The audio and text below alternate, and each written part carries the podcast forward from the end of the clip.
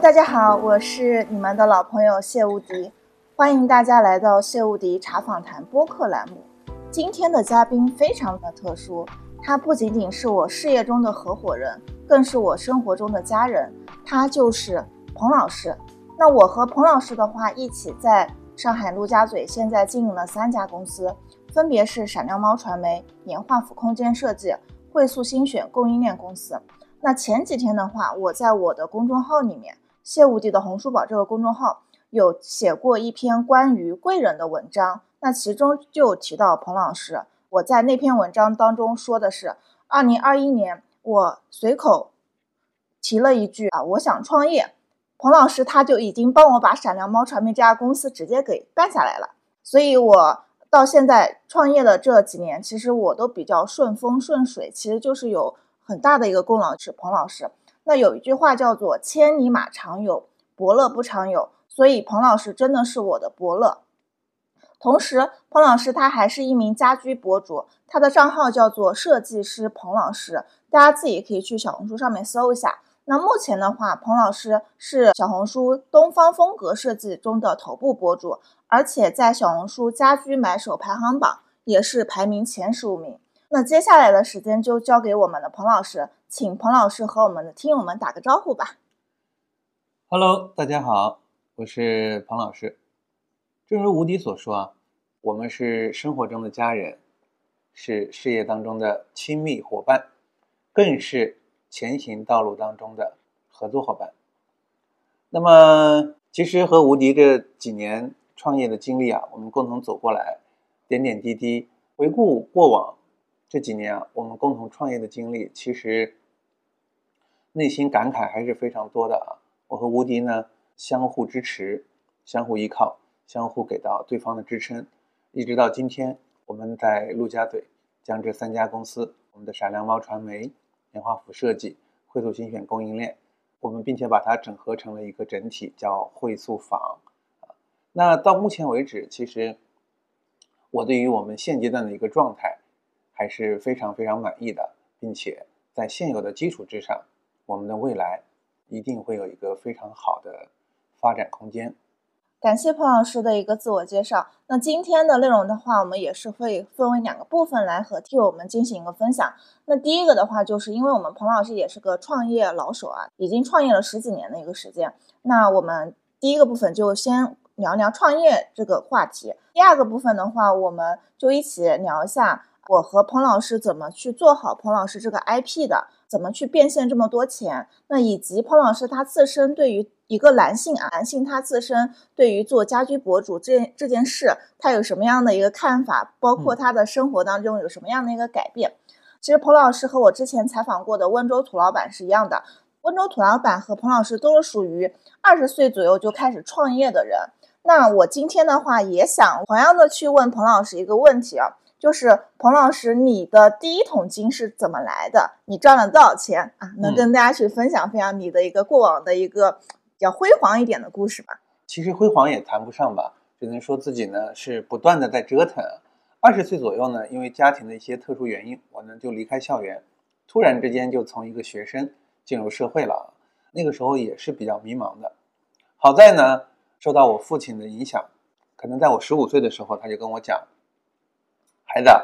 这个社会呢，我们出身贫寒，我们没有背景，我们没有资源。”那怎么办？你可以拼的就是你自己，所以将来爸爸希望你可以自己去折腾，自己去做生意，自己去做事业。我呢就把这句话给记在心里了。所以当我从学校里进入社会之后，一直想到的都是我该如何去创业。所以那个时候想尽了很多方法，也开始折腾。那说到第一桶金呢？其实要到我创业的已经到四五年之后了啊，那个时候也是偶然的一个机会啊，接触了餐饮。在那之前，我们的美团啊，还有我们的饿了么这些平台都还没有啊，所以那个时候餐饮还是有发展空间的。大概在什么时候呀？大概在二零一零年左右吧，我就开始做了食堂里的餐饮，然后。也是机缘巧合吧，也是有贵人相助，给我出了一个主意，就是做这个团餐的一个配送，就是这样的一个机缘。然后我们越送越多，越赚越多，啊，就成功的积累了自己的第一桶金。那你在第一桶金的过程当中，有没有一些人是帮助过你的，以及你怎么拿到这些人的一些帮助的？有很多人的帮助啊，啊，其实每一件事情的成功都离不开大家共同的努力。我只是恰好更多的享受了那一份，呃，成功的果实的那个人。那第一个印象比较深刻的就是我去谈这个餐饮食堂的时候，当时我们的物业总经理姓陈，其实直到今天为止啊，我每年的。中秋节还会给他打个电话，祝福一下他。当时呢，他是属于退休返聘的。对于我这样一个一穷二白的年轻小伙子而言，和其他的竞争对手相比较，我是资历最弱的，我是经验最少的，我是口袋里钱最少的。那为什么最后我会拿下这样一个食堂的项目呢？就是因为我花了很多的时间去和我们的物业总经理陈总去进行一个交流。告诉他我想做事情，当然我非常感谢他，因为他愿意听嘛，啊，听一个一穷二白的毛头小伙子跟他讲这些事情，描述自己心中的理想，可能是某些点让他看到了自己年轻时候的影子，所以最终在他的大力支持之下，啊，我是成功的拿下了这个食堂的经营权，啊，这也是算是我事业的一个真正意义上的起点。那你在做食堂的一个过程当中，有没有遇到一些困难的一些事情嘛？然后你怎么去解决这些问题的？嗯，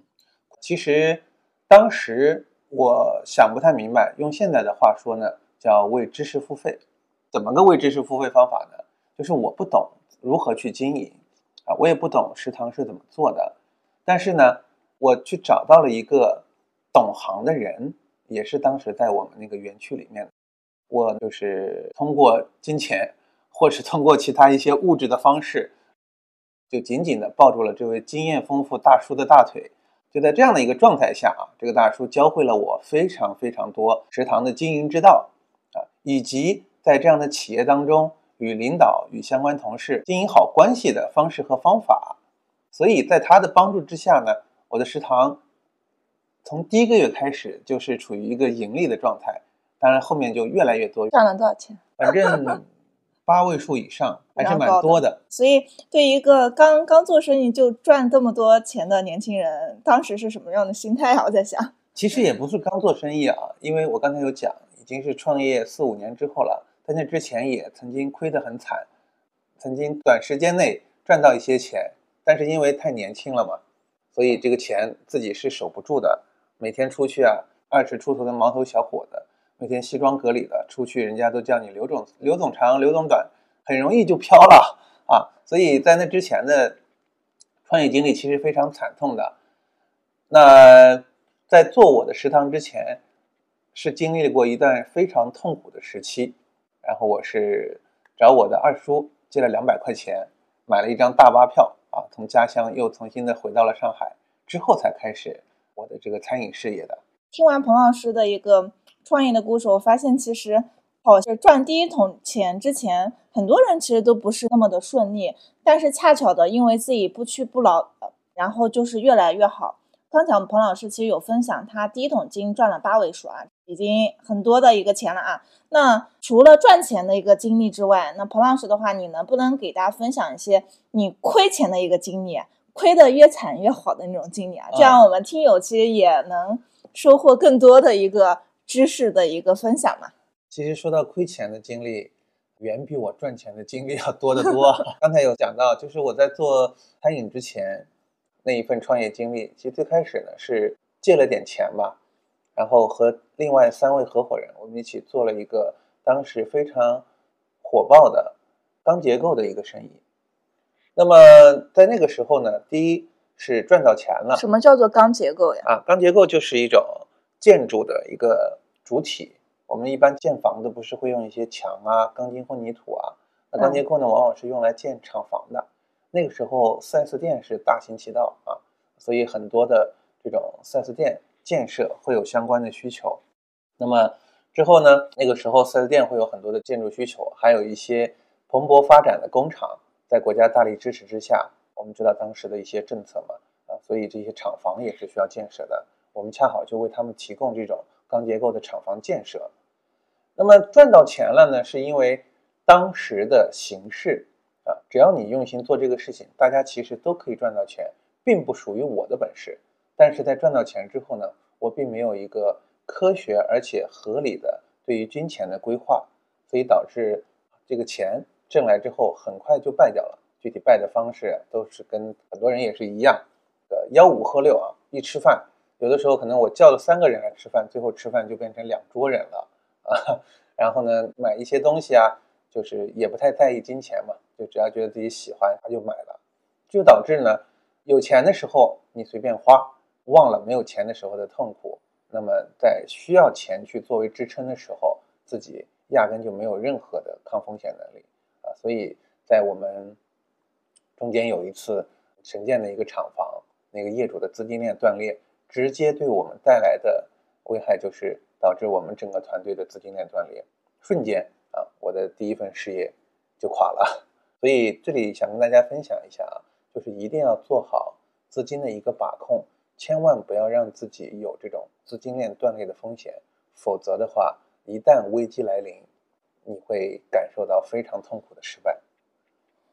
还有吗？还有一些惨痛的经验吗？还有很多啊，那就后面的事情了啊。就是当我积累了第一桶金之后呢，其实也折腾了非常多的项目，因为当时赚到钱了嘛，手上也有钱，人又回到那个飘的状态了。就是总觉得，我不知道大家会不会跟我有同一种想法。首先对自己是极度自信的，在某一件事情当中取得了成就之后，觉得自己的能力超强，信心爆棚啊。觉得自己干什么都成，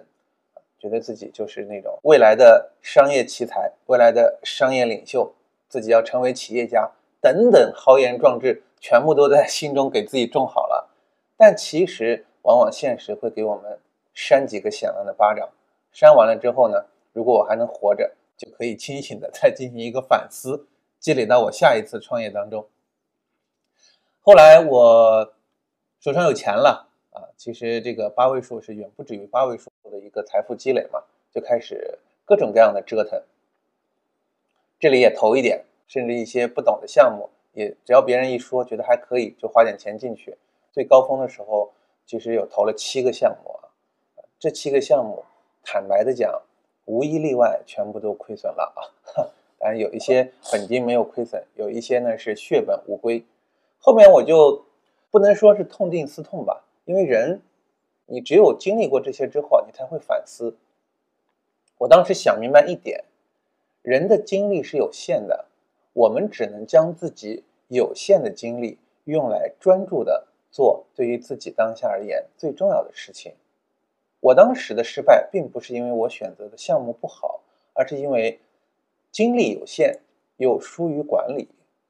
直接导致呢，大家大家很清楚啊，一个再好的项目。你是参与者，但是如果你参与的程度不够，或者说你将一些核心的决策权给到了一些并不值得信任的合作伙伴手里的时候，他给你带来的这种影响其实是非常巨大的啊。所以这些经历，我想跟大家分享的，我们在创业过程当中一定要坚持两个字：专注，一定要专注的将自己的主业做好。等到你的主业真的稳定了之后，在主业的基础之上，去发展你的副业，这才是一个比较合适的方式。不要做过多的项目，其实把自己的一个时间精力投入在一至两个，其实是最好的，这样反而是可以放大自己的一个优势的。其实彭老师他前几年，就是二一年之前。他都是一个传统的线下的一个商人啊，那在二一年之后的话，他就转型到与自媒体相关的业务，包括我跟他一起做了闪亮猫啊。我想问彭老师一个原因，就是为什么你当初要决定做转型？包括当时我我提出来说要成立闪亮猫这个公司啊，你立马就帮我去做了下一步的一个推进，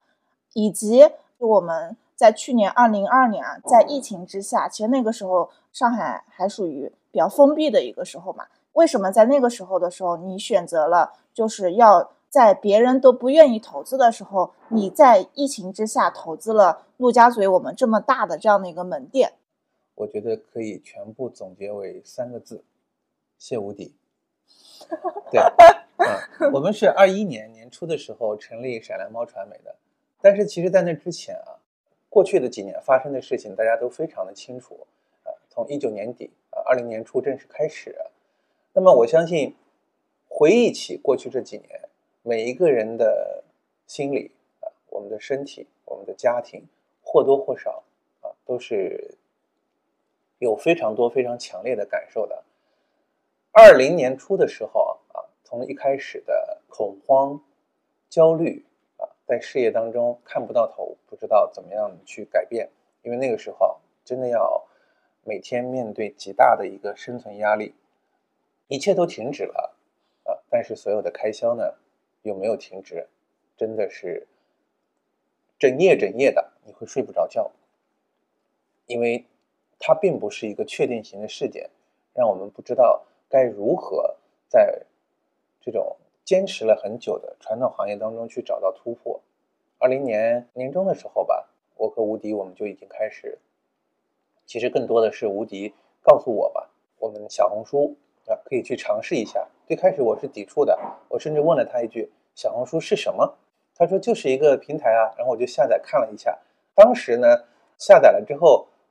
可能因为我是男性的缘故，我点到小红书那些主页推送的都是美女我以为又是一个什么美女分享平台啊啊！后面吴迪跟我说不是这样的，当时我也确实没有去重视这个事情。吴迪呢就找我要了一些关于我们过往的一些设计案例啊，过往的一些客户交付的图，然后呢给到了他，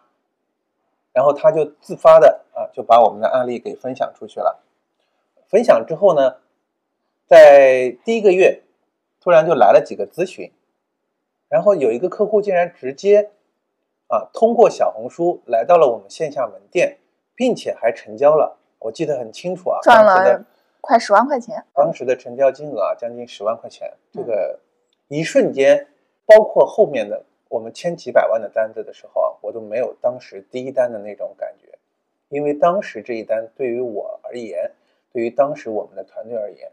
它代表的不仅仅是一个订单啊，它代表的是一个新的突破，代表的是我们有救了，新的商业模式。对，我们看到了一个让自己活下来的机会。毕竟在那之前，在那样的一个环境下，我们在传统方式的坚持之下，看不到任何的未来，所以当时是极度欣喜的。那有了订单之后呢？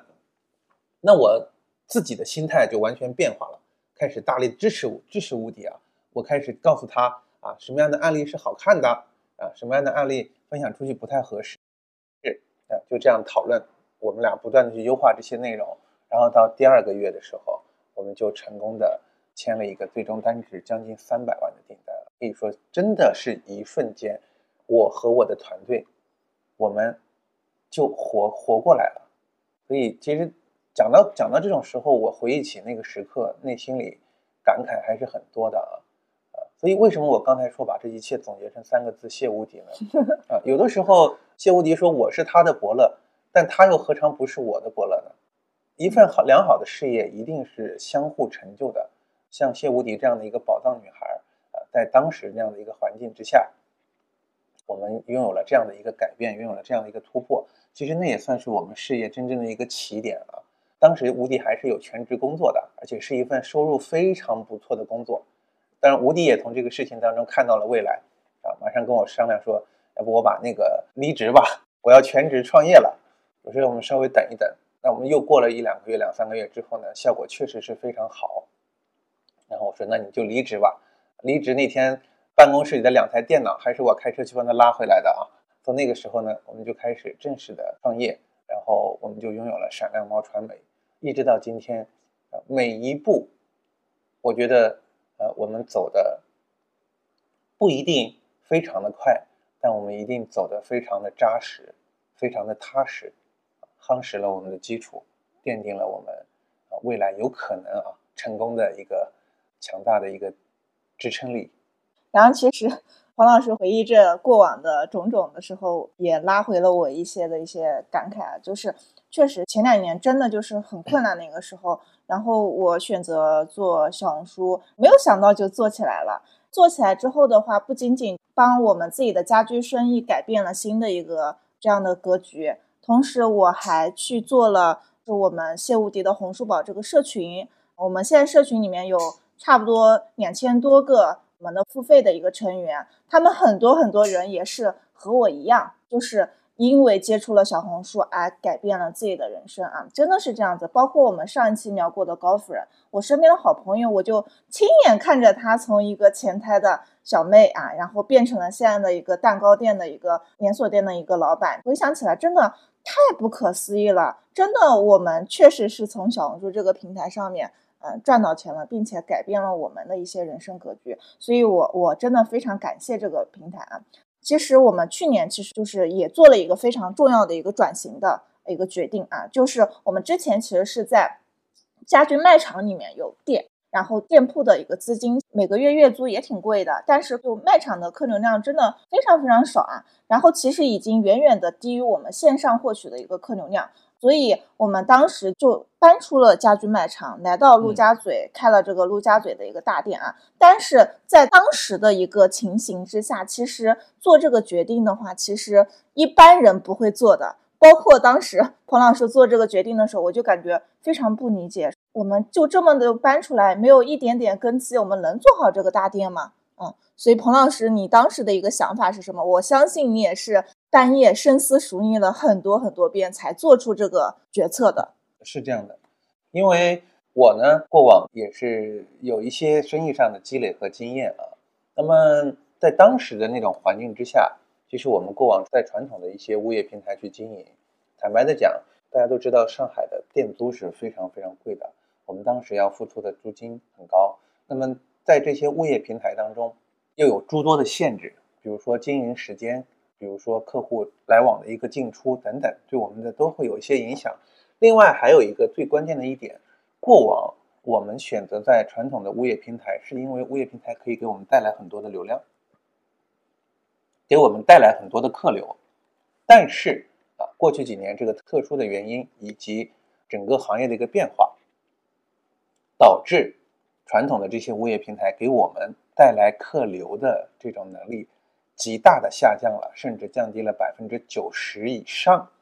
那对于我们来说，我们还去付如此高昂的租金，坚守在物业平台当中的意义就真的不是特别的大。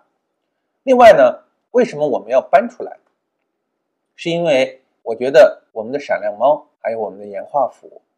服务的客户层次需要一个相对来说更合适的场地，一个更好的环境啊，来给大家去做服务。所以当时其实就像吴迪刚才讲的啊，他也不理解，也是阻止。我们身边很多的一些其他的朋友啊，做参考的时候也都是不建议。但我还是坚持，对于做事业而言，我心里其实一直有一个想法，我一直也没有跟吴迪去讲过，跟大家共同分享一下，就是市场环境已经这样了，它还能更差吗？如果它更差，是不是代表着啊未来会更好？所以。我们大家在任何时候啊，不要气馁，哪怕你现在处在一个很艰难的环境之下，不要放弃对未来的一个信心。只要你肯付出，只要你肯提前的布局、提前的安排，那么当环境好起来的时候，你一定会比别人更快、更好的享受到市场的红利。这就是我去把。我们的整个总部搬到陆家嘴来的一个核心原因。然后我说一下我们搬到陆家嘴这边的我的一个感受啊，就是我感觉就是我身边朋友都愿意来找我玩，这是一个最贴切的一个感受。就我这边，我在我的场地很大，然后我们场地里面有很多只猫，然后地理位置又好，然后对方就可能会说，那我来你公司拜访一下嘛。那其实很多生意。很多生意都是要靠你面对面的去跟人沟通和交流的过程当中，才会有这样的一个生意的一个机会。所以场地优势也是一个蛮重要的一个优势啊，这是我感受的一个比较大的啊。第二点就是在这么一个好的环境当中，人的办公的一个心情都是更好的。像我们闪亮猫传媒的话，我们目前现在是养了十一只猫。然后员工一旦有不开心的地方，他们就撸猫。然后有的猫，他们一边办公的时候，那个猫就睡在他们胳膊上面了啊，就就是睡着的，然后他们心情也很开心啊，所以整个的一个氛围就非常的好。其实就像我们每个人都知道，很多的动物都是趋光的，那人心也是向好的，所以像我们来到这里之后呢，甚至我们可以吸引更多更优秀的同事来加入我们，这一切都是带来的一些积极的意义。当然，与此同时，我们可能要承受更高的成本，但是对于现在拥有如此基础的我们，呃，这又算什么呢？对吧？啊，反正无敌会赚回来的，钱可以赚。在我眼里，赚钱其实并不是一件难事啊，只要你有有方法和思路就可以。那我们刚刚其实是聊了很多关于彭老师创业的一个故事啊，我相信大家也会收获很多，包括专注能力，包括他的一些投资的一个思维啊。那我们后面的话，我们要聊一下跟小红书相关的一些话题啊。那我们都知道，小红书的家居赛道目前属于小红书前五的比较热门的一个赛道啊。包括很多人都会说，小红书家居博主赚钱很多嘛，所以很多人是想入局家居博主这个赛道啊。彭老师，你觉得什么样的人适合做家居博主了？家居博主啊，首先呢，它的前提是家居，之后呢，我们是在。呃，小红书上去做博主，从我个人的一个经验上来说，家居这个行业这个赛道，它又不同于传统的一些快消品的一个赛道。家居呢，一些小家居可能是大家家里经常去换的，那一些大家居，比如说我们的床、我们的沙发等等这些产品，大部分人的家里啊啊不会经常去换它。那么这也是过去几年当中家居这个赛道啊。在电商蓬勃兴起的时候，没有受到特别大影响的一个重要原因所在。当然，也是感谢过去几年的特殊原因，我们待在家里的时候啊，可以刷手机啊，可以去在网上购物，网上去看，大家更能接受从线上获取自己一些需要的知识点或者需要的一些需求的这种情况。那么，那家居博主呢，本身。它有一点啊，就是我个人觉得非常重要的，就是博主本身最好要有行业的一个经历、从业经历，因为家居呢，它又涉及到美学，它和博主本身的一个审美啊，博主的这个从业经历、博主的行业沉淀，呃，你是否对这些产品有所了解，都是息息相关的。所以，如果大家想去做家居博主，如果你本身是在这个行业当中，我相信呢，过去由于你的从业经历，你会比较简单可以入手啊。如果你不在，那你可能就需要花相对较长的时间去做一个沉淀，去做一个储备。因为只有你自己明白了，你才能将这份美好传递给大家。其实刚刚彭老师提到了一个蛮核心的一个要素，就是家居博主，其实你的审美至少要比别人要高一点啊，确实这样子啊。因为小红书就是。美学上最卷的一个赛道，我跟你说，家居赛道，包括配色，包括一些装修设计的一些知识干货分享，其实都是要有经验的。我前两天在直播的时候，我就跟直播间的朋友分享，我说小红书啊，真的是一个精致到骨子里的平台。可能目前我们有一些朋友的生活并不是那么精致，但是我相信，只要条件允许，我们每个人都想让自己的生活更加精致。所以，我们作为博主，如果你自己本身不精致的话，你怎么样将这份精致传递给需要它的人呢？对，然后其实现在有一个消费的一个习惯，叫做 M 型消费啊。M 型消费指的就是用户他消费的时候既理性啊，既会在乎你的一个产品的一个功能，又在乎。你这个产品有没有比较高的一个性价比的同时，他还在乎你这个产品能不能给他提供一个情绪价值，包括比较好的这样的一个精致主义啊，不像我们以前的一个消费习惯，哎，只要是明星代言或者是怎么样，我就可能就去买买买这样子啊。但目前在小红书上的一个消费习惯。呃，就是除了性价比之外，还要好看，还要颜值高，然后还要价格有优势啊。所以基于这一点的话，其实对于一个家居博主还是蛮有挑战的啊。所以你要给用户选一些既好看啊，然后性价比又高，还要有一定的美感。那我想跟彭老师沟通一个问题，就是彭老师，你在做了家居博主之后，你自身有没有什么变化？包括你在的生活当中和工作当中，有没有因为你做了博主啊，就因为你变成了博主这个身份而有所不同？那其实在下场直播之前啊，呃，我感觉自己并没有特别大的变化。但是当我真正开始在直播间当中给大家分享居家好物的时候啊，还是有一些变化的。比如说，我开始对自己关于审美上的提高有了更高的一个要求了。我是靠过往的一些累积啊，一些设计案例当中的经验啊，包括一些创造，包括平时生活当中的一些欣赏到的美好啊，我我来去分享给大家。现在呢不一样了，现在生怕自己。自己的这个审美水平以及自己的这个选择美的能力不够，不能给大家输出更好的一些相关知识，所以我开始学习了，这是跟过往的一个很大的一个变化啊，因为我想更好的将这些美好传递给大家。另外呢，过去挺长一段时间啊，啊，有的时候我甚至会不修边幅，然后呢，身材也开始发胖，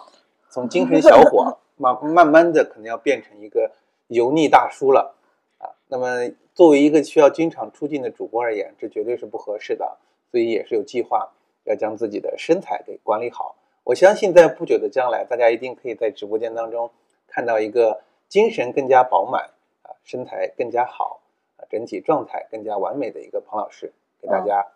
输出啊美好的家居产品。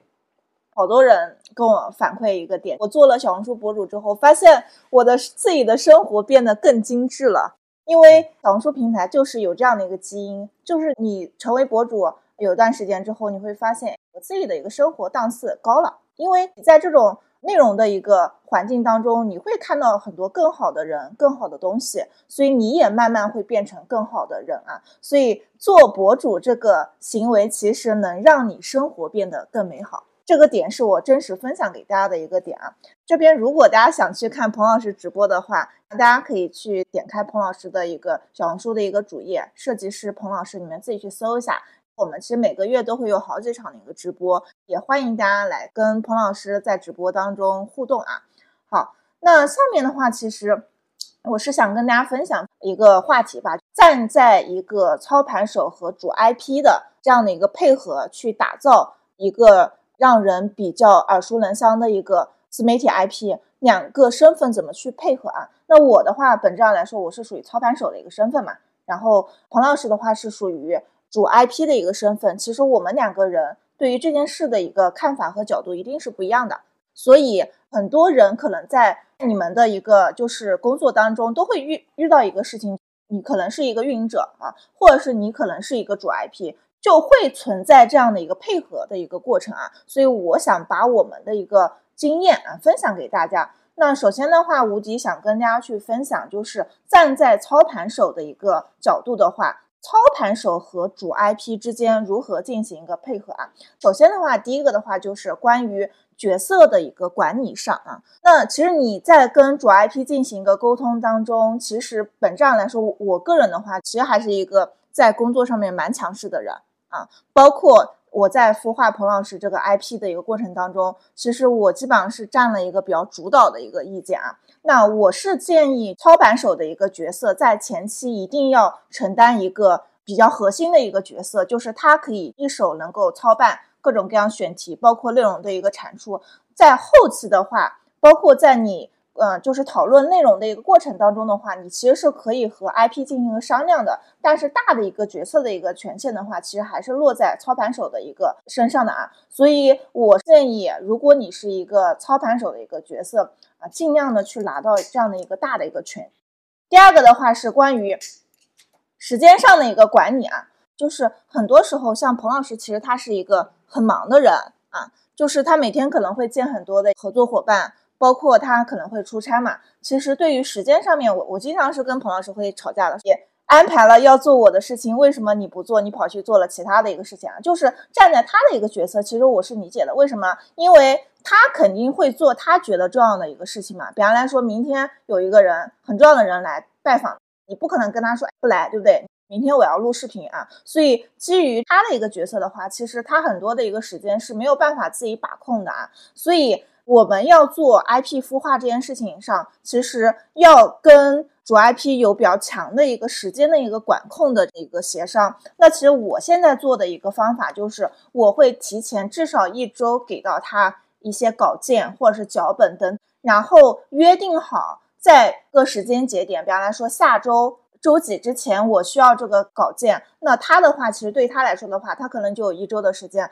他从一周的时间当中抽出来个半天完成我给他要求的要做的事情，其实就。可以了啊，所以就是跟主 IP 之间配合，就是要给到他们比较充分的一个时间的一个管控，这个还是蛮重要一点啊。那第三个的话就是关于情绪管理啊，就是我跟彭老师之间，因为我跟他太熟了嘛，然后包括我们也是合伙人关系，其实我们内部经常是吵架的啊。这个吵架不是说一吵就各自不理各自的啊，就是我们的吵架就是吵过了之后，全部都是可以和好的。但我们吵架的本身就是为了把事情做得更好啊，所以很有可能操盘手和主 IP 会遇到情绪上失控的一个问题。但是呢，你们吵架归吵架，不要把这个吵架的这件事情影响到你们的一个真正的一个合作，包括朋友的这样的一个情感当中。说白了就是就事论事。所以我是基于这三点给大家去分享角色管理啊，就是操盘手。占主要的身份，时间管理给主 IP 更多的一个时间，情绪管理啊，就是该吵就吵，但是解决了问题啊，就不要去吵了。这是关于我的一个分享啊。那下面的话，其实我是想跟彭老师就是进行一个互动啊，就是他站在一个主 IP 的一个角度，嗯，他认为 IP 应该在团队里的一个定位是什么？那以及主 IP 这个身份。如何和操盘手达成一个默契的一个合作？那这个默契的合作当中的几个核心的一个因素又是什么了？其实呢，这个问题啊，我们可能并不一定可以代表所有人。那就我们的经验分享来说呢，大家都知道，在事业当中，我是无敌背后的男人啊。那么在我们这个操盘手和 IP 这件事情上呢，无敌又是我背后的女人。那我更多的是在干嘛？我们在直播过程当中，我是出镜的那个人。大家不知道的是，在后端啊，无敌和我们团队的小伙伴其实是做了非常非常多的呃准备工作。那么我在团队当中的定位是什么？首先呢，我是这个主 IP，我是对外代表我和我们团队去进行一个输出的一个形象。那首先我应该把自己该做的事情给做好。再一个呢，我们如何跟自己的操盘手达成一个默契？那首先这个是需要磨合的啊。一些呃规则，一些时间的对接上，这个大家是需要磨合。当你磨合好了之后，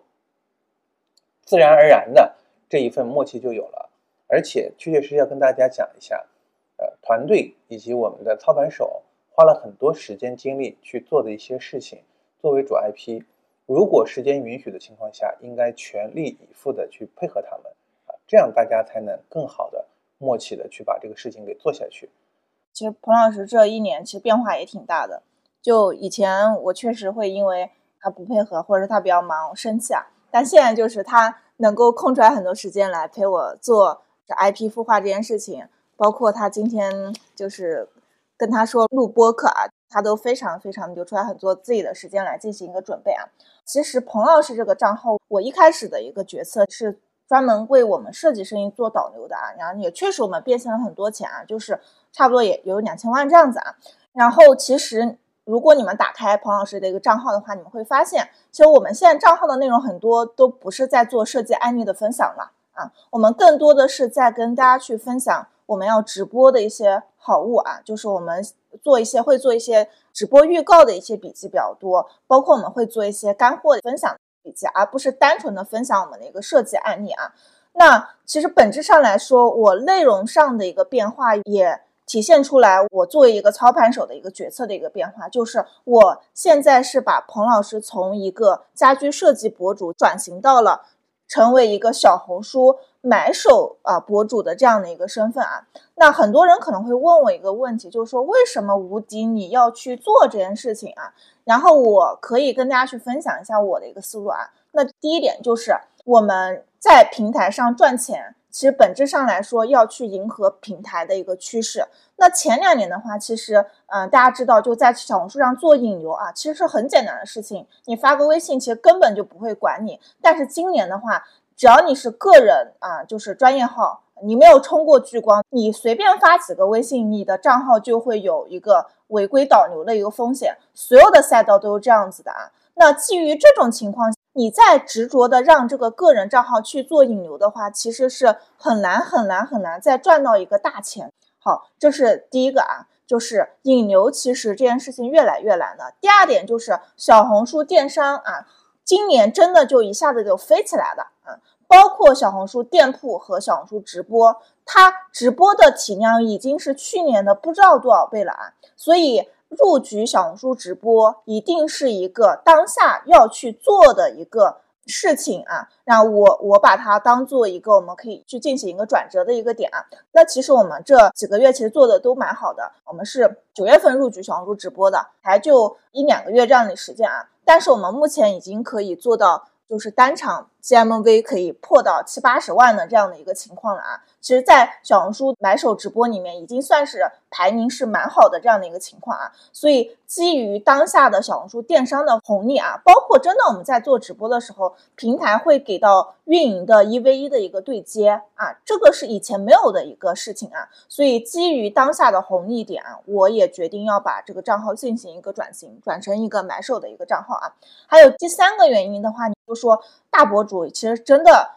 不一定像你们想象中的那么赚钱，现实也是这样子的啊，就是。账号越大，其实赚钱的可能性不一定就越大，不是成正正比的一个趋势啊，有可能还是成反比的一个趋势啊。所以很多时候就是单纯的做这种门店引流，你粉丝量越大，不代表你的收益越大，很有可能我万粉以下的时候，我赚的钱是更多的啊。其实我观察下来，虽然我们的粉丝量也不少，但是其实我们赚钱的一个趋势性其实是并没有上扬的。所以基于。之前的单纯的家居设计博主，我是做了小红书买手的这个转型，转型到现在的话，其实也就几个月时间的话，我发现我的选择是对的啊。然后以及我们的这个选择，其实跟我们后面要做的一个呃关于汇速生活这个品牌也是息息相关的，所以我们就提前去做了这样的一个布局啊。这个就是我来跟大家分享，为什么我们要把一个呃家居设计博主转转型成一个小红书买手的一个身份啊。那买手这个身份，它其实是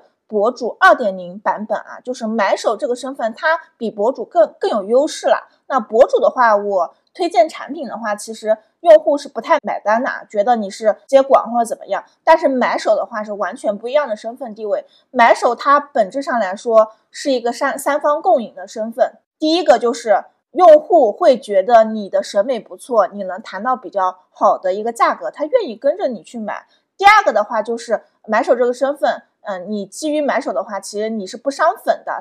然后第三个的话，对于品牌方啊，其实买手这个身份没有像博主那么尴尬的时候，买手也更愿意跟品牌方进行合作啊，那品牌方也可以赚到更多的钱啊，所以我是非常看好小红书买手这个方向的啊，我也建议大家，如果你们已经做了小红书一段时间了啊，我是建议大家可以入局一下买手这个角色的。那我们彭老师的话，其实他我刚刚一直在说了，他比较忙啊。就是，嗯，既当一个创始人的身份，又是一个博主啊，要视频，要做直播。那彭老师的话，你是如何做好时间管理的呢？你要做创始人，要做自媒体，然后又要兼顾自己的很多的一个业务的一个生意。嗯，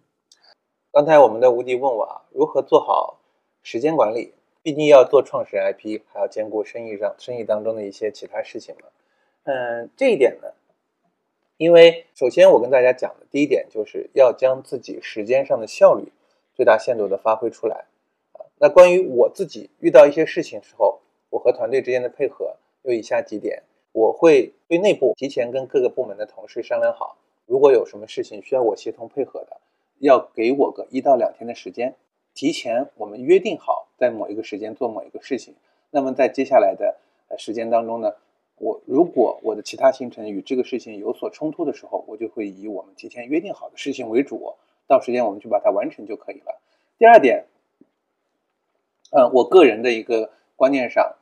因为事业有很多很多需要把控的地方，那分为对内和对外的。如果说对外的事情和对内的事情时间上产生冲突的时候，呃，往往我会优先的去跟内部的同事去协调一下，看看是否可以改时间。呃，如果可以改的话呢，我们就稍微变通一下。当然，这个有的时候也会引起内部同事的不满，但确实是对于我个人而言，对外的一个交流还是很重要的。嗯，另外呢，关于日常的一个行程啊，我个人的习惯是，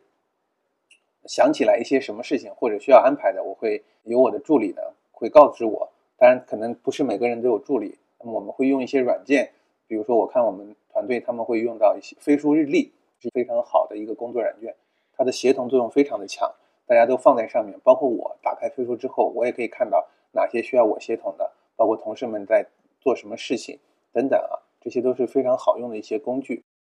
就还有一点就是自己的作息，就每天的一个日程要相对稳定，然后让那个员工知道什么时候可以来找你，这个也蛮重要的。然后你可以讲一下你一天的一个生生活安排。嗯，第一个是提前跟别人约定，第二个是工具，第三。还有一点啊，就是对内配合的时候，基本上经过我们长时间的一个磨合，现在我已经形成一个习惯，什么习惯呢？就是我每周有那么两天的时间，啊，包括平时每天我会有那么两到三个小时的时间，我用来预留和内部同事进行对接的一个时间点，而且我把这个时间点都告知了我们的同事，呃，要求大家呢，我们集中把需要对接的事情往这个时间点上去安排，这样的配合，我们试了几次之后，发现效果确实特别好。像吴迪，你应该很明显可以感觉得到。最近一年的配合，相较于过去一年的配合啊，应该是舒服舒服了很多，对不对？确实，就是刚刚其实彭老师其实总结了几点，第一个就是就是提前去规划和安排。忙的人确实有的时候他的一个行程，你要至少要提前半个月跟他约的啊，确实这样子。第二个点就是用好一些高效的协同工作的神器，比方来说，我其实我们团队都是用飞书的，然后我发现飞书日历就非常的好用。包括我自己本人的时间，我自己本人其实时间也很挤的。我让我团队的呃成员，然后把我的时间在飞书日历上给 book 掉，那我就知道我到这个节点我是有一些咨询，或者是要上课，或者是直播等等啊。那第三个点就是尽量的，就是你作为一个创始人还是一个老板身份，尽量的让自己每天的时间比较稳定一点。让同事知道，可能你每天大概是什么时候有空的，他们过来约你，也更有这样的一个前期的一个心理准备。其实的话，我刚刚有跟大家去讲到，就是彭老师现在不仅仅是一个家居设计博主，他有个新的身份叫做小红书家居买手，这个新的一个身份。那对于买手这件事情上的话，那彭彭老师，你有什么更深远的一个规划吗？其实这一点前面吴迪也有讲过，为什么我们要做买手。那从我自己的角度呢，我还想给大家补充一点，就关于做买手这件事情。大家都知道，我还是一名设计师啊。在过往我们给客户做设计的过程当中，其实啊，在充分了解了客户需求之后，我们是完全有能力设计出让客户满意的这种美好的家。但是有一个非常让彼此客户和我都非常难受的问题，就是落地效果。这个落地效果啊。并不是因为我们设计的不好，也并不是因为我们的图不好，而是我们设计图当中的一些产品，客户没有渠道去购买到这些产品，啊，他这个问题啊，在过去的十年从业经历当中，不断的困扰着我和客户。所以，当我们在小红书啊做了这么久之后，突然发现我可以做家居买手，最重要的一个目的是，可以真正意义上的。帮我们的客户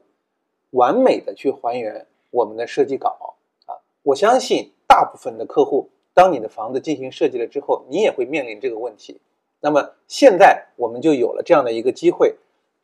放眼全国范围，放眼所有的品牌，我们去甄选一些真正意义上的居家好物。这些好物都有一个特点：精致、好看，具有高性价比啊！而且呢。它放在家里的效果非常的好，它能给我们带来非常强烈的一个情绪价值，啊，这个是我们要去做买手。那关于未来更深远的规划，其实我们是从九月份开始测试直播的，十月份正式开始直播的。上个月呢，就是十月份，我们的单场最高的 GMV 也是达到了七八十万。其实坦白的讲，比我们的预期要好。那我们也是感受到了小红书啊这个精致到骨子里的平台上。你们这一群精致到骨子里的客户真正的需求，他给了我和我的团队极大的信心。未来呢，在我内心深处啊，给自己定了一个目标，就是小红书家居博主带货一哥，这是我努力的一个方向。嗯，确实现在难买手比较少，因为你看啊，对于家居行业有从业经历，我是有的，本身又是设计师，至少审美可以保持一定的水准，这个我也是可以的。然后我又有无敌以及我们强大的一个后援团队，所以这个目标啊，是我们一定要努力去实现的一个方向。等我们实现那一天的时候，我们再回来录一期博客，好不好？对啊。等我们达到这个目标的时候，无敌，我们再回来录一期播客，再跟大家分享一下从此时此刻啊到我们达成这个成就中间发生的故事啊，中间的一些总结。我相信人呢，以前我。在书本上看过一句话：“吾日三省吾身。”每个人呢要不断的反思自己，反思自己过往的经历啊，反思自己当下，并且进行总结啊。我们今天的总结有一些可能会对大家有帮助，有一些呢也并不一定适合大家当下所处的环境。但是我和吴迪一定会尽量的啊，将我们每一个阶段的总结，用最好的一种方式，用最合适的语言。传递给大家，来将我们闪亮猫利他精神发挥出来。然后约定一下啊，就是彭老师和谢无敌要加油啊，就是努力的把彭老师这个 IP 捧上家居博主 买手前三名。等到我们有这样的一个不错的一个成绩之后，我们会跟大家再去做一个关于小红书买手直播怎么去做的这样的一个更深入的一个分享啊。那其实我们今天也聊了很多关于创业的一些经历啊，关于家居博主这个身份，以及关于操盘手和主 IP 怎么配合这样的一件事情上面。然后也希望你们可以有自己的一个小小的副业，或是有自己的一个新的一个生活的一个方式吧。然后你们可以尝试一下小红书，当然，其实现在主流平台也很多啊，抖音、小红书和。视频号啊，但是从我目前来说的话，就是普通人接触小红书能够变现的可能性是更大的啊。况且在当下这么多的新媒体平台，其实小红书还是蛮有机会的一个平台。就你可能你之前错过了抖音平台嘛，但是我希望大家当下不要错过小红书。那今天的分享就到这里，那彭老师和大家一起说一个再见吧。好，说再见之前跟大家再说一下啊，在当下的环境当中。你已经很难再找到一个像小红书这样如此具有潜力的自媒体平台啊啊！真的，你们如果能深入了解之后，你就会发现小红书真香。所以说呢，大家一定要抓住这个机会。雷军曾经引用了别人的一句话，说是猪站在风口上都都会飞，何况我们不是猪，我们是非常优秀的一帮人。那么有了风口，我们告诉大家了，如果你不抓住这个机会的话，很有可能你就错过了一次成长。